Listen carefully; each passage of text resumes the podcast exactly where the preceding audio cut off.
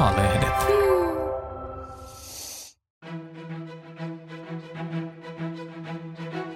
Eevan politiikka-podi. Totuuksia Suomesta. Tämä on Eevan politiikkapodi Totuuksia Suomesta ja minä olen Eevan päätoimittaja Mari Paalosalo Jussinmäki. Tervetuloa. Tässä podissa fiksuimmat tuntemani naiset kertovat, mitä meidän pitäisi tietää, kun päätämme tulevaisuudesta. Minun tehtäväni on pitää huolta siitä, että se tapahtuu terävästi, vapaasti ja pelottomasti. Ja rusassa kymmenessä minuutissa. Tällä kertaa aamiaiskaverini keskiäkäiset naiset, Sitran demokratia- ja osallisuusteemaa johtava Veera Heinonen ja konsulttiyrittäjä, terveydenhuollon johtamisesta väitöskirjaa tekevä Elina Yrjölä kertovat totuuden koulusta. Elina alustaa. Aika on kaksi minuuttia ja se alkaa nyt. Joo, kiitos Mari.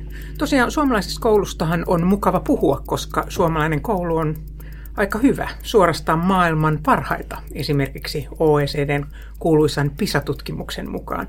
Ja kyllä, suomalainen koulu on edelleenkin maailman parhaita, vaikka siellä on tapahtunut heikentymistä. Mä ajattelen itse sitä niin, että se on kyse pelkästään koulusta, vaan koulusta nimenomaan osana suomalaista yhteiskuntaa. Mä ajattelen sillä tavalla, että koulu on kiinteästi osa yhteiskuntaa ja se, mitä tapahtuu koulussa, niin kertoo myös siitä, mitä tapahtuu muualla yhteiskunnassa ja koulu ja muu yhteiskunta vaikuttaa toisiinsa väistämättä.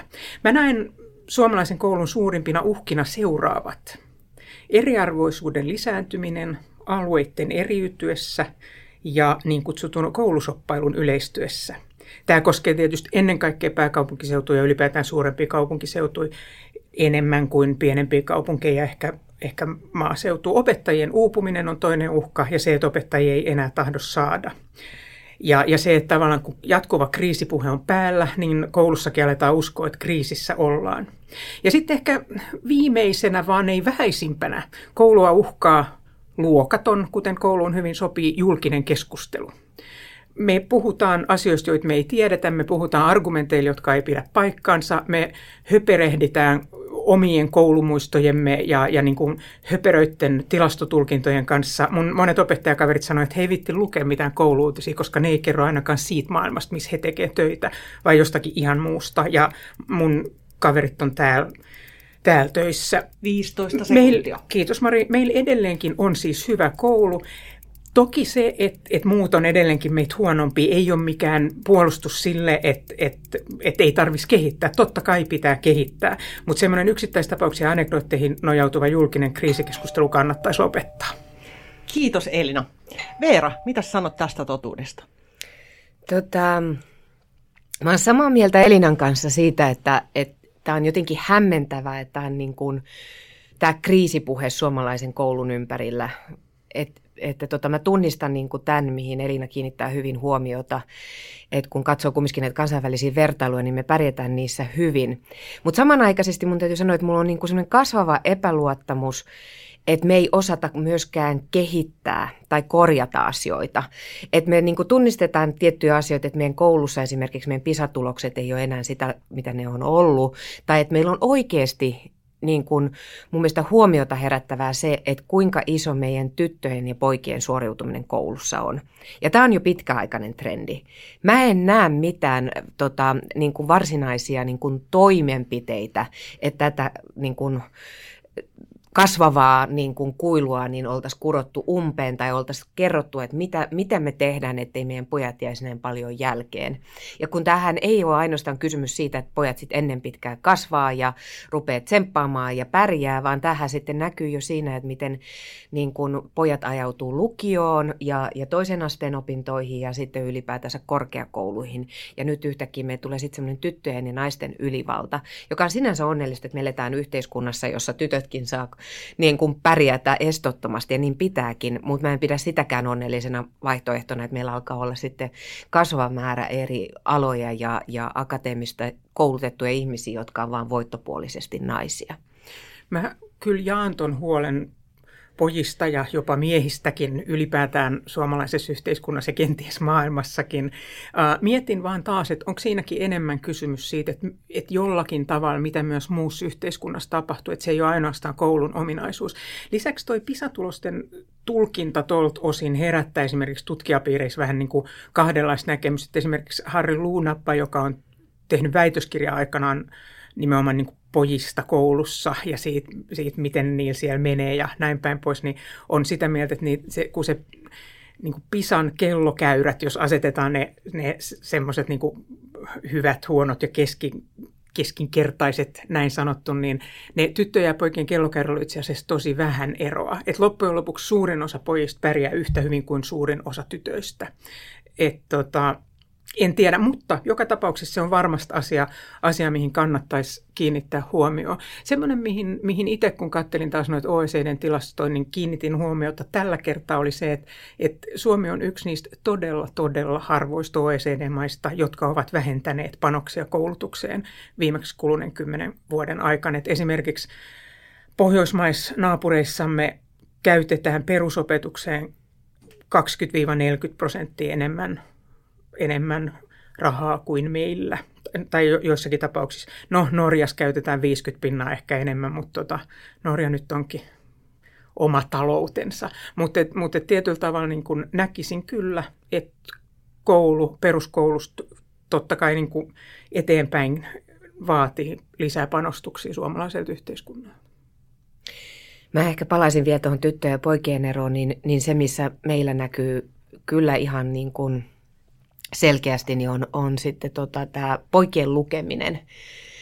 Ja kiinnittäisin huomioon siihen Iida Rauman erinomaisen puheenvuoroon tai oikeastaan puheeseen, kun hän, hän sai Finlandia-palkinnon, missä hän, tota, tai ainakin osui ja upposi minuun, eli, eli se, että, että me petetään niin kuin, ää, meidän, meidän nuoret tai me niin kuin, niin kuin, tavallaan se, se lupaus, joka me annetaan tässä yhteiskunnassa, että sä saat semmoiset välineet pärjätä täällä, niin että jos lukutaitoa ei ole, niin, niin kuinka niin kuin helposti sä oot potentiaalisesti syrjäytyvä tai sellainen henkilö, johon voi vaikuttaa tai, tai kuinka niin kuin ylipäätänsä huonot evät sä saat elämään. Ja, ja, ja mä oon kyllä edelleenkin, niin kuin, mä tunnistan Elina, mitä sä tuosta käyristä sanot, mutta sitten mä ehkä vetoaisin vielä tähän helpommin tulkittavaan dataan, joka, joka tulee sitten just näistä OECD ja, ja PISA-tutkimuksista, eli, eli se, että, että se lukutaitoero on iso ja sitten ihan se pisteero, joka tulee PISA-tutkimuksissa, niin se on Suomessa yli 50 pistettä ja muissa maissa se on keskimäärin noin 30 pistettä se tyttö- ja poikien suoriutumisen ero. Että jotain siinä on. Mä en haluaisi antaa niin helppoa eväitä, että no kun meillä on vaan sitten niin kuin esimerkiksi opetusnaisistunut. Mä en usko, että sillä on sinänsä tekemistä, mutta jotain siinä on, että joka mun mielestä niin kuin toi sun pointti siitä, että miten miehet ylipäätänsä, nuoret miehet voi yhteiskunnassa, niin on semmoinen niin kuin kriittinen kysymys. Mm. Ja että onko tämä maailma, joka, missä me nyt eletään, niin, niin tämä jälkiteollinen maailma, niin onko tämä nyt semmoinen, joka on ollut, niin kuin, että on ollut jotenkin hauraampia sille, tai, tai sitten tämä meidän kaupungistuminen tai mitä tahansa, niin mm. nä, näihin pitäisi päästä niin kuin kiinni tarkemmin, koska muutenhan se, se meidän niin kuin menestystarina, joka on perustunut siihen, että meillä kaikki tämä niin kuin inhimillinen osaaminen ja pääoma käytetään, niin jos meillä ei tätä enää pääomaa käytettävissä, niin mikä on se meidän kilpailukyvyn ja, ja onnellisuuden lähde?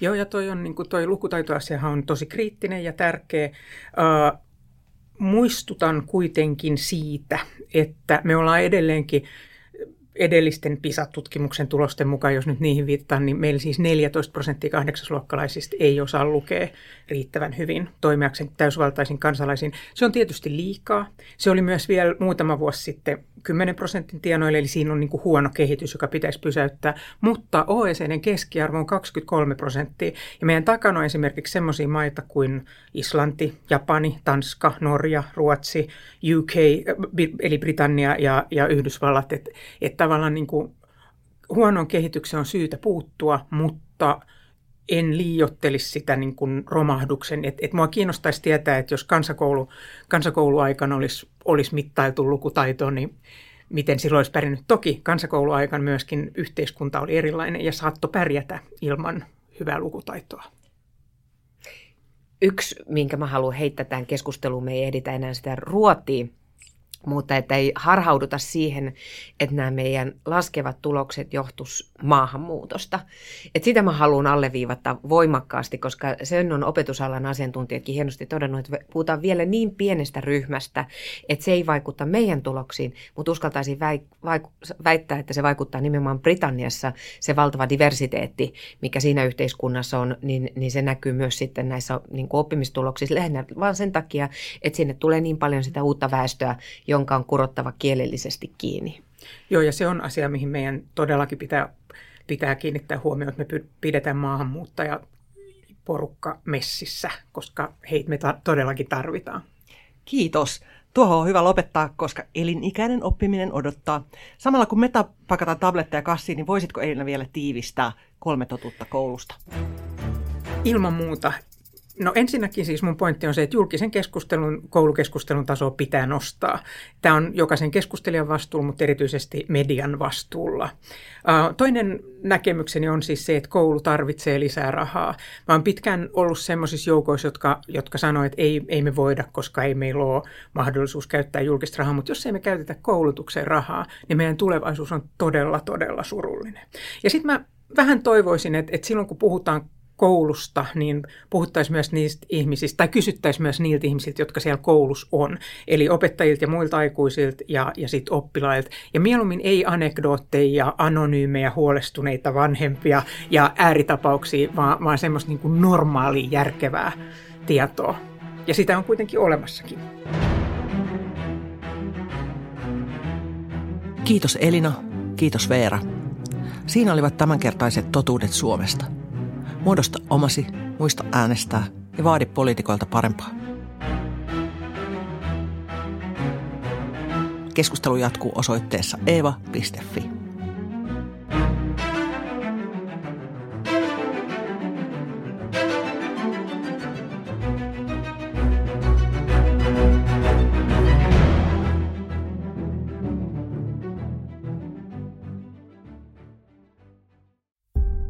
Hei, minä olen Eevan päätoimittaja Mari Paalosolo Jussimäki.